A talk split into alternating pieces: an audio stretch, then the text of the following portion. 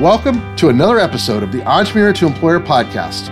I am your host, Brian Montez, founder of Scaleocity Works and of the Entrepreneur to Employer coaching community. Now, in the Entrepreneur to Employer coaching community, I have the opportunity to guide founders and entrepreneurs and business owners on hiring employee number one and beyond to help give them the leadership skills necessary to create an employee experience that's going to deliver a competitive edge for your business and to help you build a seven to eight figure business that is no longer a job, but a business that provides the financial freedom that you always wanted out of your business.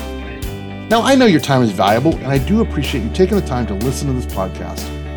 Every time you tune in to the Entrepreneur to Employer podcast, you can expect to learn actionable insights to help you build a business that is worthy of a Best Places to Work award and how to reduce business risk with proactive HR strategies that do have real world applications.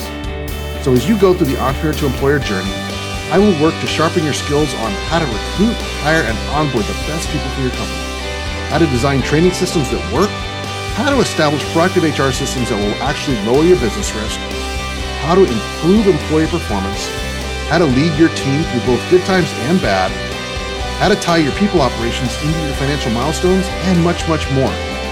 So if you're ready to build a team of 10 Xers that can power your business to new heights, let's get started. Well, welcome back to another episode of the Entrepreneur to Employer podcast. My name is Brian Montez, and I am your host, founder of Scaleocity Works and the Entrepreneur to Employer community. First off, I wanted to let you all know that uh, I've put the guest, having guests on the show, on hold for probably about the next month or two. I'm kicked out of my home office right now. Uh, we've uh, had found some mold in the house, and so we're going through a major mold remediation project in the house. So my office is currently outside and on client locations because we are a 100% remote company. So uh, I am recording this in my outdoor studio for now, if you will. So if the sound quality isn't as quite as good as you're used to, uh, I do apologize for that. But uh, I am making an effort to get this podcast done and recorded every single week, regardless of circumstances. So, hopefully, in the next month or two, we can start scheduling guests again and having some other perspectives come onto the show. But for today, what I want to talk about is how you, as a business owner or operator, need to prevent key person syndrome in your business, also known as a single point of failure, right? You know, we build our businesses and things get going, things get busy, and we don't realize that if we have one person leave, including ourselves, the business stops running. And unfortunately, when when we build a business where there are multiple single points of failure or multiple key persons that uh, you know are needed there every single day to keep the business going, you create a lot of problems for the business, right? It's it's that business can't sustain without those people. You know, you or those people cannot take a vacation or a, a day off. So there's a lot of problems that flow from having key person syndrome. And what uh, inspired me to talk about this today is I, I was working with a client, brand new client that just came on about four weeks ago. And one of the first things we had to deal with was this key person syndrome situation. Um, the director of operations, who is really high up in the organization, something happened, and I don't have all the details yet, but he he walked out. It was a Tuesday morning, and he had just had enough, and he walked out of the business. He turned his laptop into the HR professional on, on site and walked out of the front door and said, I'm turning in my company equipment. I'm done. And the problem that ensued following that was, you know, he was in charge of IT, so he had all the passwords, he had access to everything, he had access to alarm codes. There were about a dozen things that he did on a regular basis that he had never passed that knowledge along to other employees or written SOPs for or documented the processes. So when he walked out that front door on that Tuesday, the knowledge went with him. So luckily for them, the business didn't stop that day. But the next day, when an IT problem hit and they couldn't get in, log into the server to check out what was going on, it became a big problem. Now, luckily, the, the owner was able to work something out and they had a conversation on Thursday, and the gentleman cooled off his emotions. And while he is still quitting his job, he agreed to come back for a couple of weeks and work on a transition plan and get all of that knowledge out of his head and onto paper so that they wouldn't be frozen in time because he had left the uh, the employment. So it is really really important that we address this key person syndrome in businesses because knowledge that's not shared with others will prove to be a problem down the road. And the question you have to ask yourself is Would your business survive the hit by a bus test? Now, I know that's not a nice analogy, but that really is the analogy that we use. It's the hit by a bus test. If you were unable to come to the office for an extended period of time because you got hit by a bus on your way to work, would your business survive? And it's a yes or no question. And what if your team members were to suddenly get injured and not be able to come in for several months? How long before things would start to fall apart? The idea of losing a key team member sounds frightening to you? Well, it should be, and you definitely want to keep listening to the rest of this episode. Preventing key person syndrome really needs to be a top priority for you and your business. So let's start by discussing what is key person syndrome, and then I'm going to go through some proactive measures you can take to prevent it from happening. This way, you can get into the office and start thinking about the hit by the bus test.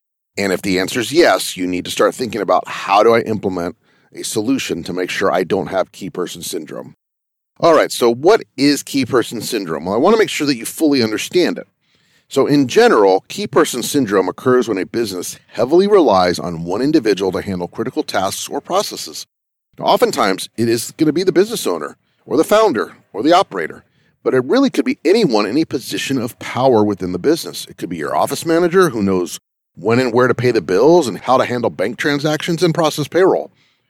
It could be the sales manager who knows the ins and outs of your client base, and without this person, you would surely lose your best clients.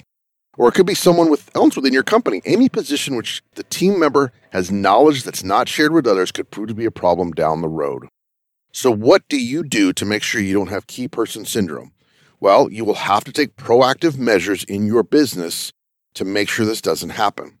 So, to counteract the dangers of key person syndrome, you need to take a proactive measure to ensure knowledge and skills are shared and documented throughout the organization as a standard practice. You need to make this a priority every single day because if you don't, then it will snowball on you and you will forget that it needs to be done because business goes on, things get busy, and if you don't build this into your processes every single day, then a few days will go by, you'll forget to do it. Then all of a sudden, a week goes by, two weeks, three weeks, and before you know it, you're right back to square one with key person syndrome.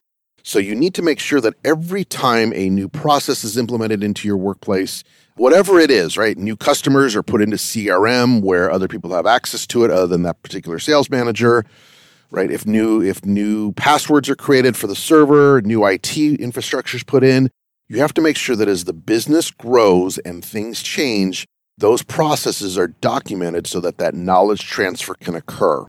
So how do you go about making it a priority every single day? Well, number 1, you need to have a cultural commitment to strategic depth. I'll say that one more time in case you're taking notes. You have to have a cultural commitment to strategic depth. A strong company culture that values shared knowledge and cross training is crucial to preventing key person syndrome. Employees should be encouraged to collaborate, learn from one another, and document their processes as they take on new tasks. And what does this mean by create a cultural commitment? You have to create an environment where hoarding knowledge is not a benefit. You have to create an environment where people don't feel they need to justify their jobs. And in order to do that, they don't share knowledge out of that fear of, well, if I pass my knowledge along, they won't need me. Okay, so it's critical that this cultural commitment to strategic depth creates that psychological safety that is required so that people are willing to say, hey, this is under my responsibility, but I'm going to write the SOP. I'm going to do the knowledge transfer. I'm going to do the Loom video. I'm going to make sure that this process is accessible to other team members in case I don't make it in tomorrow. So build that culture that is committed to strategic depth. Number two, systematization and documentation. Encourage employees to create processes and document everything that they do in a day. Now, this is not only going to safeguard against knowledge loss, but it's also going to streamline operations and improve overall efficiency. They can go on vacation or take an extended leave and not have to worry about things being missed while they are gone. Why is this important?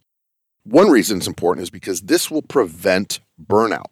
If employees become key persons and they know that, they will feel they can never take a day off or a vacation because they feel the business will flail without them. Something will go wrong while they're gone.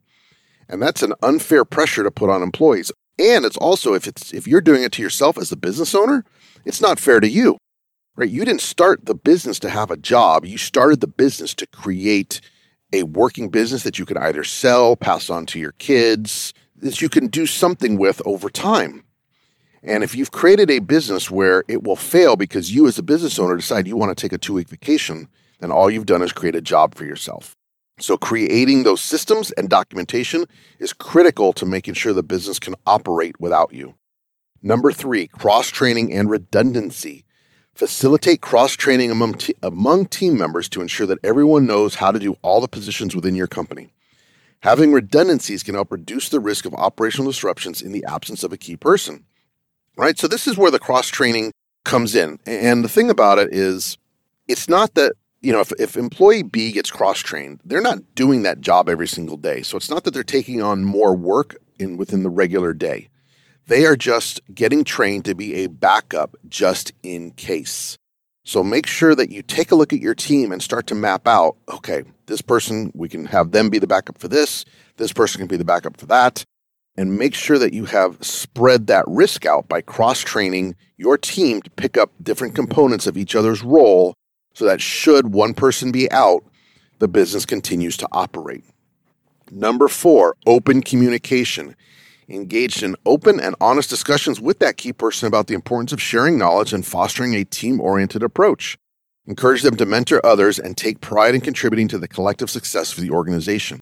Let them own this. If they're the key person, or if, even if it's you, have that open communication and make sure they understand that it's a benefit, it's a positive to sharing that knowledge. It benefits you, it benefits the, the employee, whoever it is that's the key person.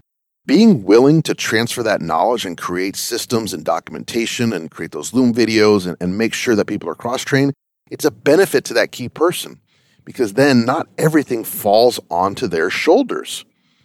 So by focusing on these four things company culture, systemization, cross training, and communication you can ensure that your business is able to pass the hit by a bus, bus test with flying colors.